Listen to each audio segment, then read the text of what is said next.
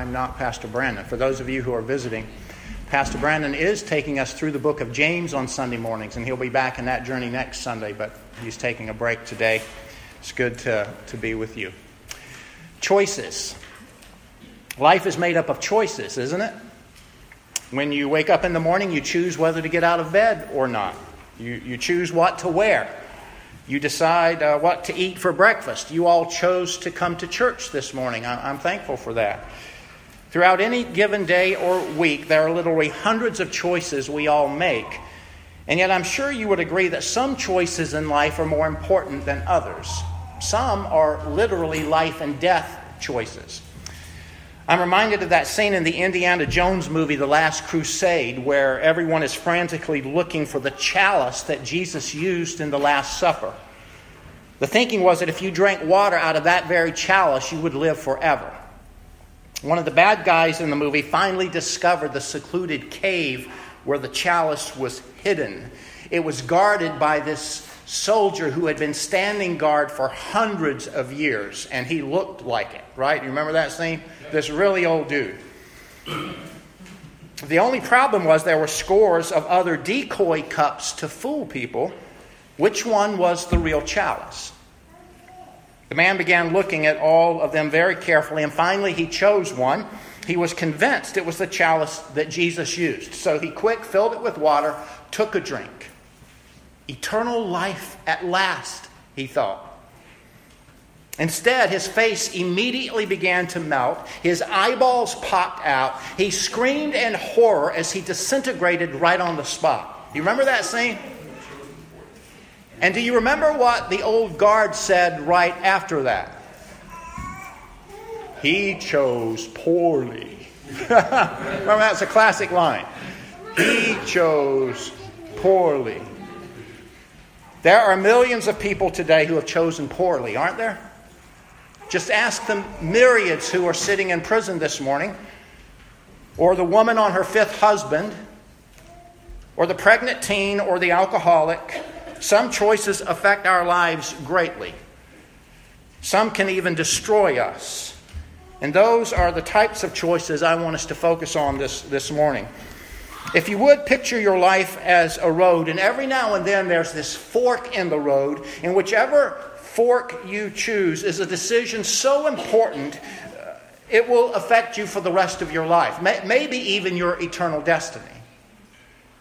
Our passage in the Word of God this morning presents us with three such forks in the road of life that most all of us are faced with.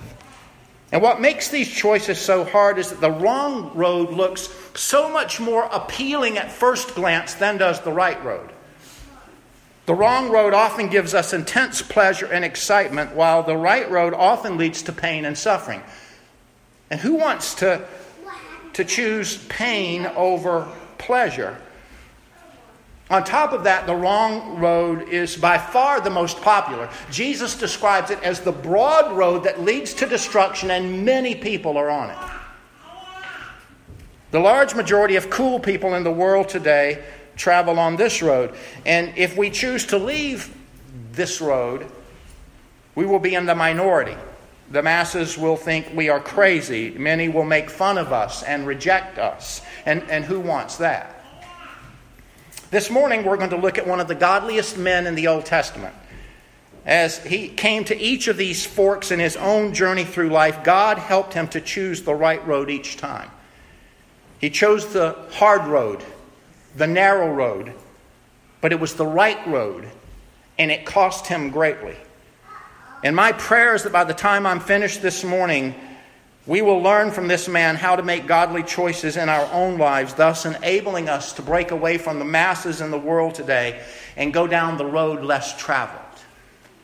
So, if you have your Bibles, please turn with me to the book of Hebrews, chapter 11, the passage that Chris just read for us. Hebrews 11, and also on the back of your bulletin, there is some sermon note info that would be good for you to kind of have in front of you as I'll be referring to it from time to time.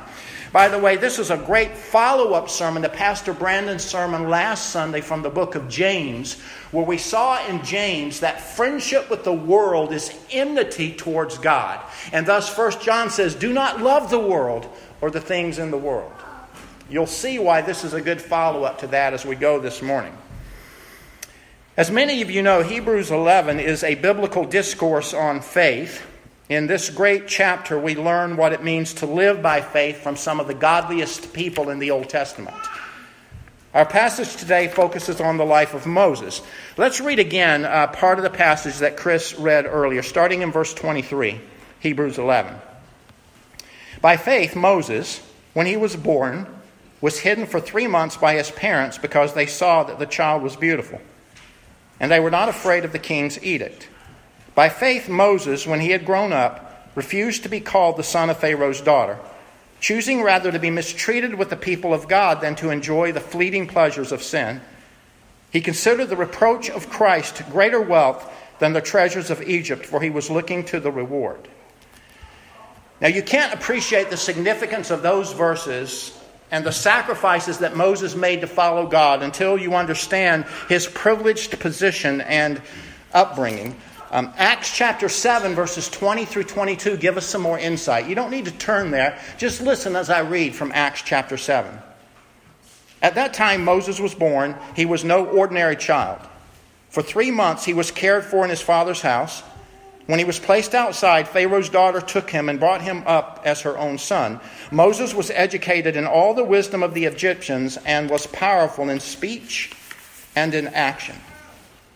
So we learn from the book of Acts and, and in the Old Testament that Moses was raised with a silver spoon in his mouth, so to speak. In his excellent biography on Moses, F.B. Meyer describes the life and times of this illustrious leader as he grew up in the cushioned lap of Egyptian royalty. Please listen as I just read a section from Meyer's biography. What a magnificent land must Egypt have been in those days, of which the Greek historian Herodotus and the hieroglyphic records speak. The atmosphere was rainless. The Nile brought from afar rich alluvial soil that bore corn enough to feed the world. The banks of the river were covered with cities, villages, stately temples, and all the evidences of advanced civilization, while mighty pyramids and colossal figures towered to a hundred feet in the air. The cream of all of this was poured into the cup of Moses. He was brought up in the palace and treated as the grandson of Pharaoh. If he rode forth in the streets, it would be in the princely entourage amid the cries of bow the knee. If he floated on the Nile, it would be in a golden barge amid the sounds of voluptuous music. If he wished for anything, the almost illimitable wealth of the treasures of Egypt was within his reach. When old enough, he was probably sent to be educated in the college, which had grown up around the Temple of the Sun and been called the Oxford of ancient Egypt. There he would learn to read and write the mysterious hieroglyph. There, too, he would be instructed in mathematics, astronomy, and chemistry, in all of which the Egyptians were adept. But Moses was something more than just a royal student spending his years in cultured refinement and lettered ease. He was also a statesman and a soldier. Historian Josephus says that while he was still in his early manhood, the Ethiopians invaded Egypt, routed the army, sent them against them, and, and threatened Memphis, the capital. In a panic, the oracles were consulted, and on their recommendation, Moses was entrusted with the command of the royal troops.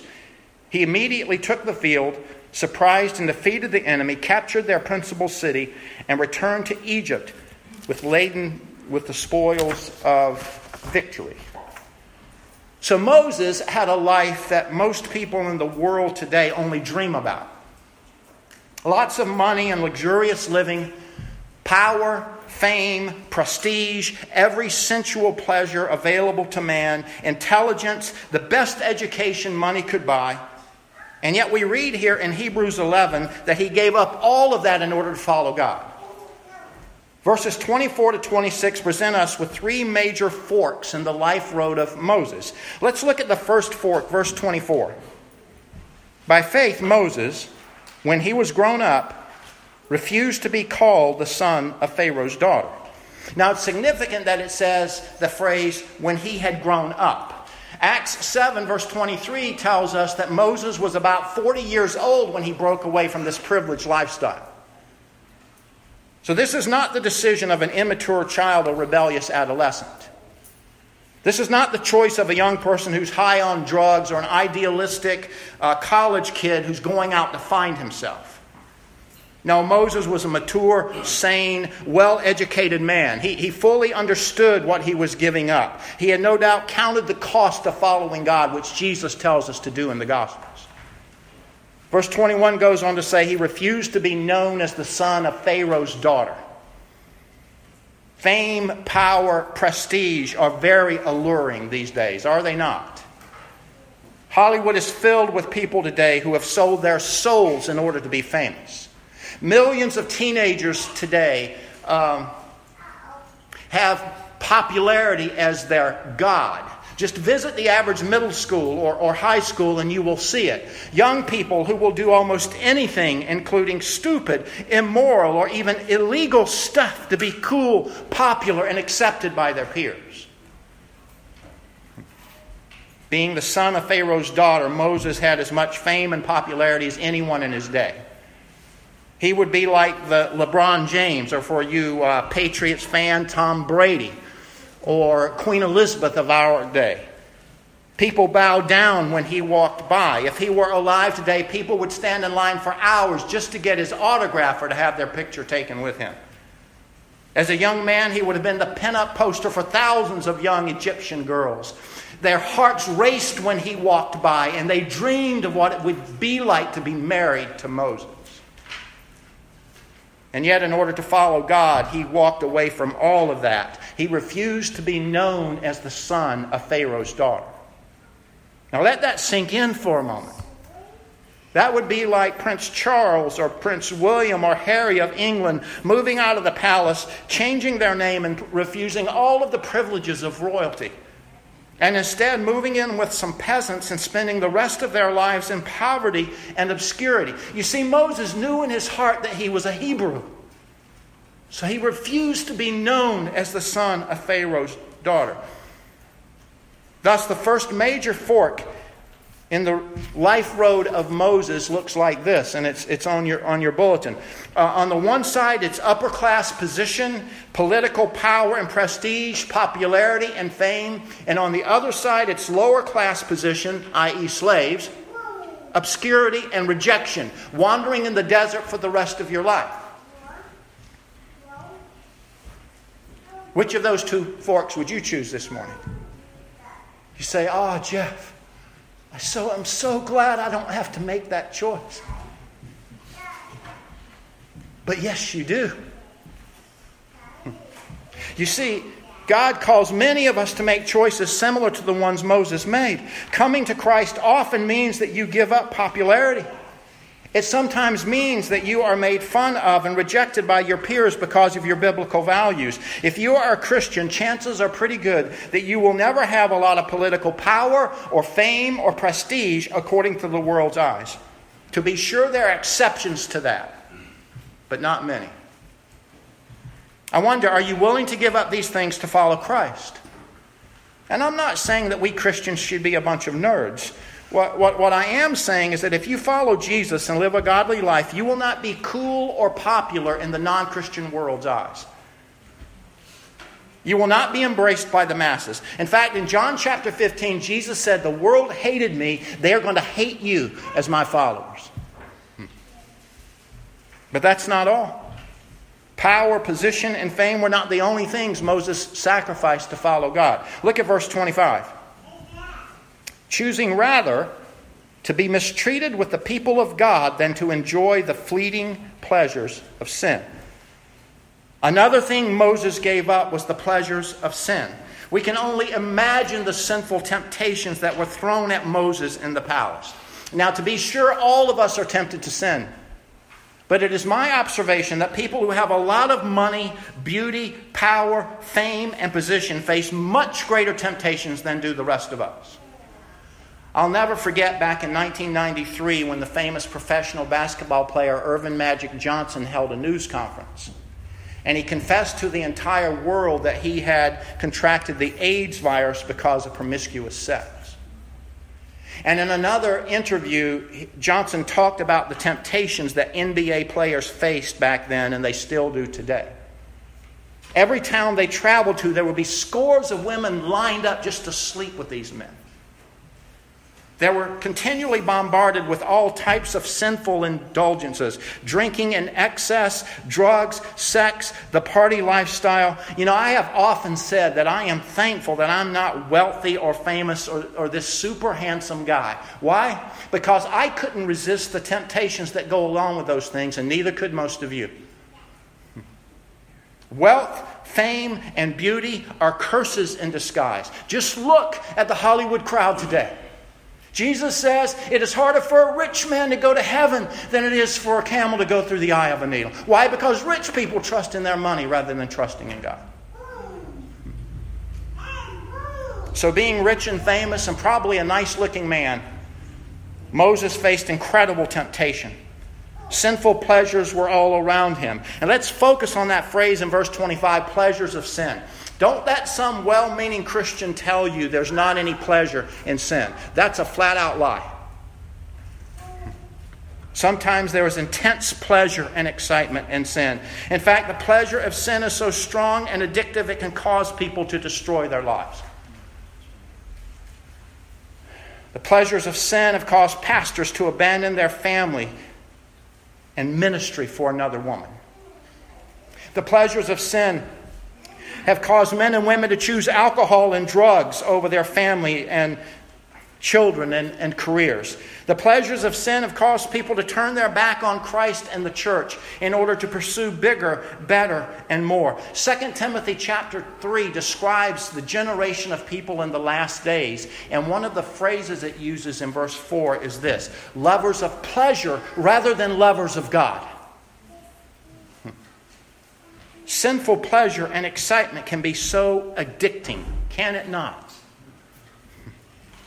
It can feel so good at the time, but have you noticed the pleasure doesn't last? That's another thing we learn about sin in this passage. Did you notice the word there in verse 25? The fleeting pleasures of sin. The King James Version says the pleasure of sin for a season. The New American Standard, the passing pleasures of sin. Even if you indulge in a particular sin for the rest of your life, that's a nanosecond compared to eternity. And not only is the pleasure of sin, tempor- sin temporary, it is also, as the ESV says, fleeting. It is diminishing. For example, two teenagers can begin a physical relationship with something as seemingly innocent as holding hands or a hug, but it's not long before holding hands doesn't excite them anymore. And so, in order to find satisfaction, they go a little further physically to, and, and a little further and a little further. And unless something stops that train and they step on the brakes, it will eventually lead to an immoral relationship. What starts out as stealing just one piece of candy from a store can eventually lead to robbing a bank at gunpoint and being thrown into prison. What begins as a flirtatious glance at work can end up in a full blown affair. Do you remember those anti drug commercials years ago that showed a clean cut teenager who said, I'm going to try meth just one time? The next picture is the same kid several months later, sores all over his body shooting up drugs in his vein, frantically looking for his next hit. Just one time led to a destructive, full blown addiction. So, so Moses turned his back on the fleeting pleasures of sin. And notice what he chose instead. It's, it's amazing. Verse 25. Choosing rather to be mistreated with the people of God. Now, people of God in this text in this verse is a reference to the Jewish people. They were hated and despised by the Egyptians. They were lowly slaves who were beaten and mistreated. And yet, Moses to be mistreated with them than to stay in the palace and enjoy the pleasures of sin for a season. And isn't that true of all people of faith? If you are here this morning as a follower of Jesus, you are consistently battling sin. We struggle with sin every day, right? We're consistently fighting it. We're saying no to its pleasures, while at the same time you are aligning yourself with the people of God. Becoming a Christian involves more than just a commitment to Christ, it is also a commitment to the body of Christ, His church. The Bible teaches that as Christians we must love our fellow believers. We are to bear one another's burdens and minister to each other's needs. When one member of the church suffers, we all suffer with them. When one member of the church rejoices, we all rejoice with them. Moses demonstrated this kind of commitment to God's people. So, the second fork in the road of this godly man's life in verse 25 looks like this. On the one side, the fleeting pleasures of sin with the people of the world. On the other side, pain and mistreatment with the people of God. Which fork do you choose this morning? Hmm. Perhaps you're right at the fork as I speak. Only Christ can give you the power to make the right choice and continually resist the pleasures of sin? And how committed are you to the people of God? Is ministry in your church family here at Windsor Christian a priority in your life? Or do you just fit church in when it's convenient for you? This is a serious matter, my friends. Now, this doesn't mean that we should not love the people of the world and spend time with them and try to bring them to Christ. I personally think that some Christians are too isolated. All they have is Christian friends. That's not healthy. But what this does mean is that we should not participate with them in their sinful activities. We should be in the world, but not of the world. Hate the sin, love the sinner.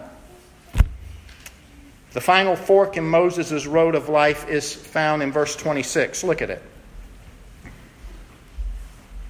He considered the reproach of Christ greater wealth than the treasures of Egypt, for he was looking to the reward. Now, there's some debate about that phrase, reproach for the sake of Christ. That, that phrase raises an interesting question. How much did Moses and the other Old Testament saints know about Jesus? Have you ever wondered that? Well, we can't be sure, but it appears from this verse that Moses was fully aware of Christ's presence and maybe even his coming as the Messiah. And so the third fork in life's road from verse 26 looks like this. On the one side, the treasures of Egypt, which includes lots of money, homes, luxuries, ease of life. We can only imagine the wealth that was at Moses' disposal had he stayed in the palace.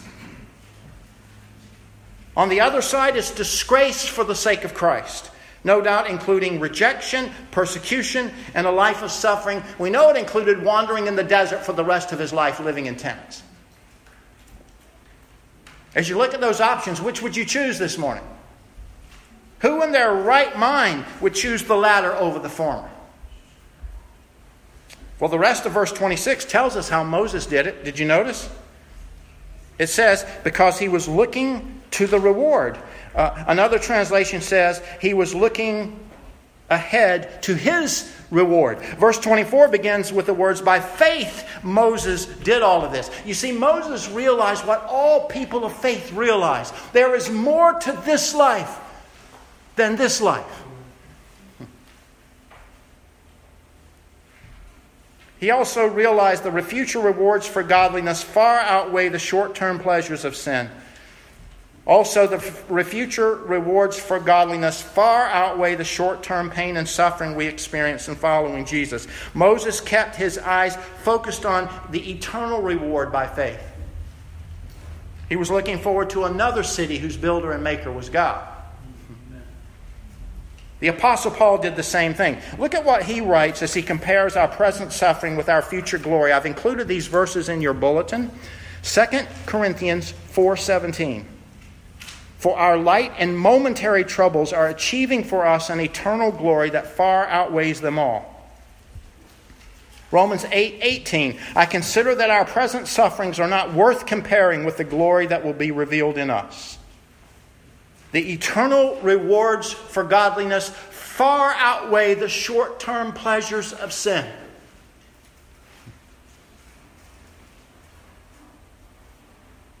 And eternal rewards for godliness far outweigh the pain and suffering that comes from following Christ. So, back to the third fork of verse 26. The treasures of Egypt, lots of money, material wealth, luxuries, an easy life, and on the other side, disgrace for the sake of Christ, rejection, persecution, suffering. If you had to choose one of those roads, which do you choose? And just in case you say, Jeff, I, I, I think it's possible to, to try to walk down both of those roads at the same time. In case you think that, I'll let Jesus answer it. Matthew 6 24. No one can serve two masters. Either he will hate the one or love the other, or he'll be devoted to the one and despise the other. You cannot serve both God and money. Some of you may be at this fork in the road right now as you speak. The allurement of pursuing money and earthly treasures and making your job an idol is, is pulling at you greatly. And on the other side is God and heavenly treasures. Jesus is clear you can't walk down both of those roads at the same time. Now, that doesn't mean you can't have both. God blesses Christians with significant money and resources, especially we American Christians. We American Christians are wealthy compared to, to three fourths of the rest of the world, are we not?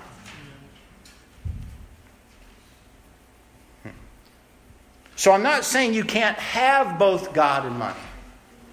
What I am saying is you cannot serve both God and money. You cannot love them both at the same time. The issue is your heart. Either money or Christ will be your greatest treasure and pursuit in life, but not both. What's your greatest treasure? Moses chose Jesus. Moses regarded disgrace for the sake of Christ of far more value than the treasures of Egypt. What's your choice this morning? And you know, I don't think this is a choice that we make just once in a lifetime. I see these as choices we make almost every day. Am I going to choose God or money today? Is it God or popularity? Is it God or the pleasures of sin? Is it being cool in the world's eyes or following God? Is it earthly treasures or heavenly treasures? We all are bombarded with idolatry every single day, are we not? So we see here Moses gave up an awful lot to follow God, and so must we. This passage reemphasizes a truth that is taught throughout the scriptures. It is true that we're saved by grace alone, through repentant faith alone, in the finished work of Christ alone, apart from any human works. But it's also true that true saving faith is always accompanied by a commitment to Jesus and sacrifice. Always. And you see, this is why I said earlier that this is a great follow up sermon to what Pastor Brandon preached last Sunday out of the book of James, where we saw that friendship with the world is enmity towards God. And thus, First John says, Do not love the world or anything in the world. If you do, the love of God the Father is not in you. The things of this world are passing away. As I studied these verses, I was reminded of a famous saying of another godly man. Jim Elliot was a missionary to the Auca Indians down in Ecuador back in the 1950s. Like Moses, he chose the road less traveled. Before he and four other missionaries were violent, violently murdered by those Indians as they tried to take the gospel to those Indians, Jim Elliot wrote these words He is no fool who gives up what he cannot keep to gain what he cannot lose. I'll never forget the picture I saw years ago of a, of a millionaire who died. And get this, he was buried in a three piece suit with a cigar in his mouth, strapped behind the steering wheel of his Cadillac. And the picture showed them lowering this huge Cadillac into the grave. The car was his coffin. And the caption under the picture says, who says you can't take it with you? well, I can assure you that Cadillac did not go to where that man's soul went when he died, right? You may be buried with your stuff, but you still can't take it to heaven or hell. Moses had everything this world deems as uh, important, yet he realized he could not keep that stuff forever. As soon as he died, it would all be gone. And that's what Jim Elliot meant when he said, He is no fool who gives up what he cannot keep. He gives it up in his heart. He holds the things and relationships of this world loosely. He gives up what he cannot keep in order to gain what he cannot lose. Eternal life is ours forever, is it not?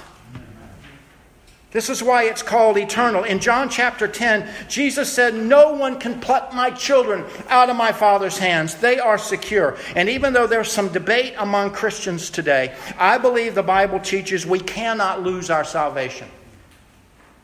Our relationship with Jesus will never be taken away, and neither will all of the spiritual blessings that are ours in Christ. They are eternal. So you see, my friends, He is no fool who gives up the things of this world that he cannot keep in order to gain eternal blessings that he cannot lose.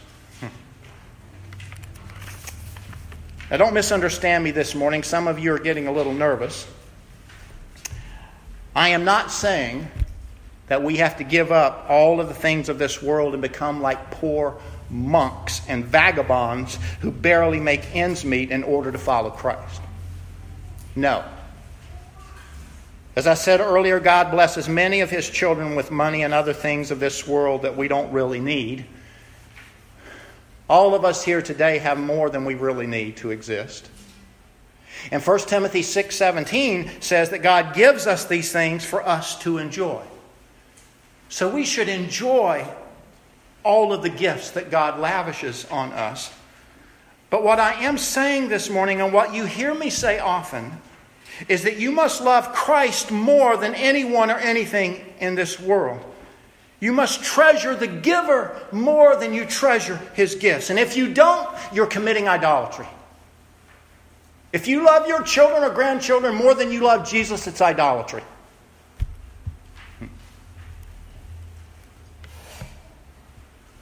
And if he calls you to sacrifice relationships or money or things or even your own life, as he did for Moses, you must willingly do it, just like Moses did. You see, the issue is your heart.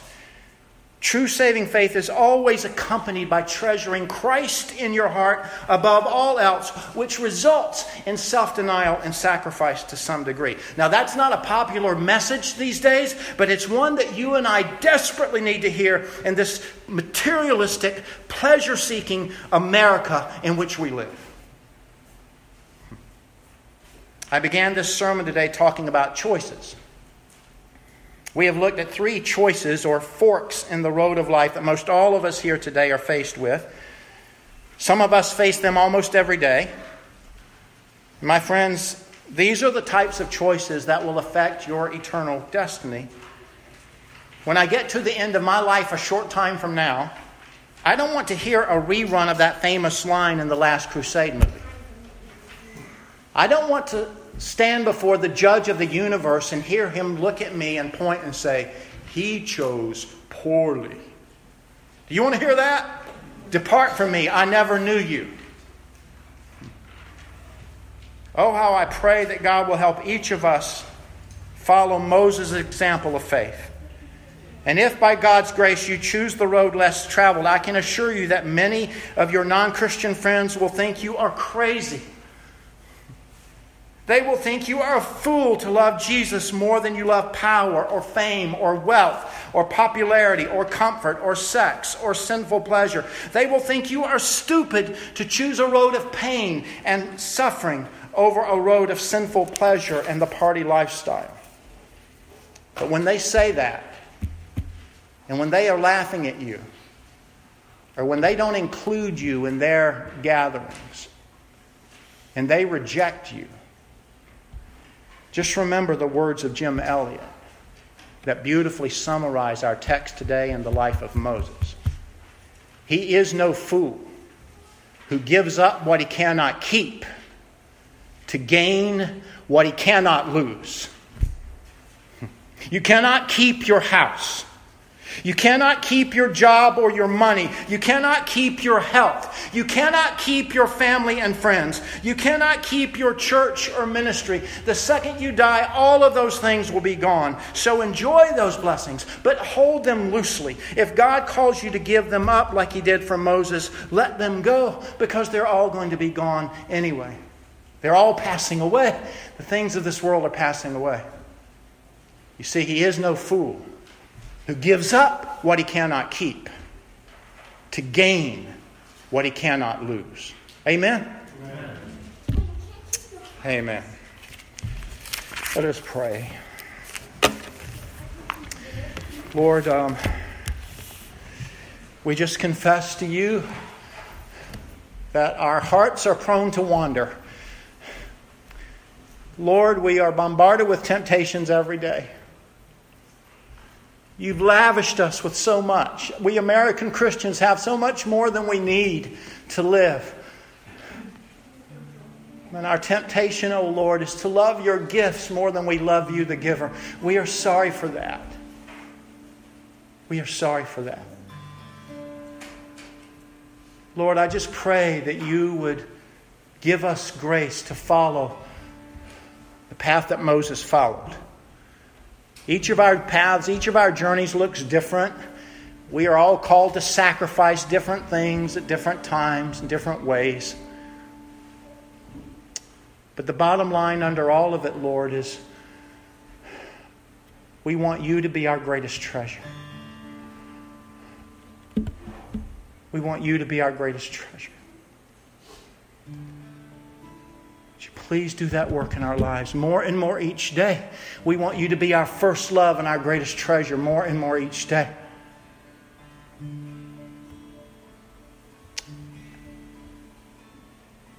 Help us to hold the things and relationships of this world loosely. And if you choose to take them away, help us to let them go and not be bitter or angry, but to find our greatest joy in you, Lord. Take us there. We can't go there by ourselves.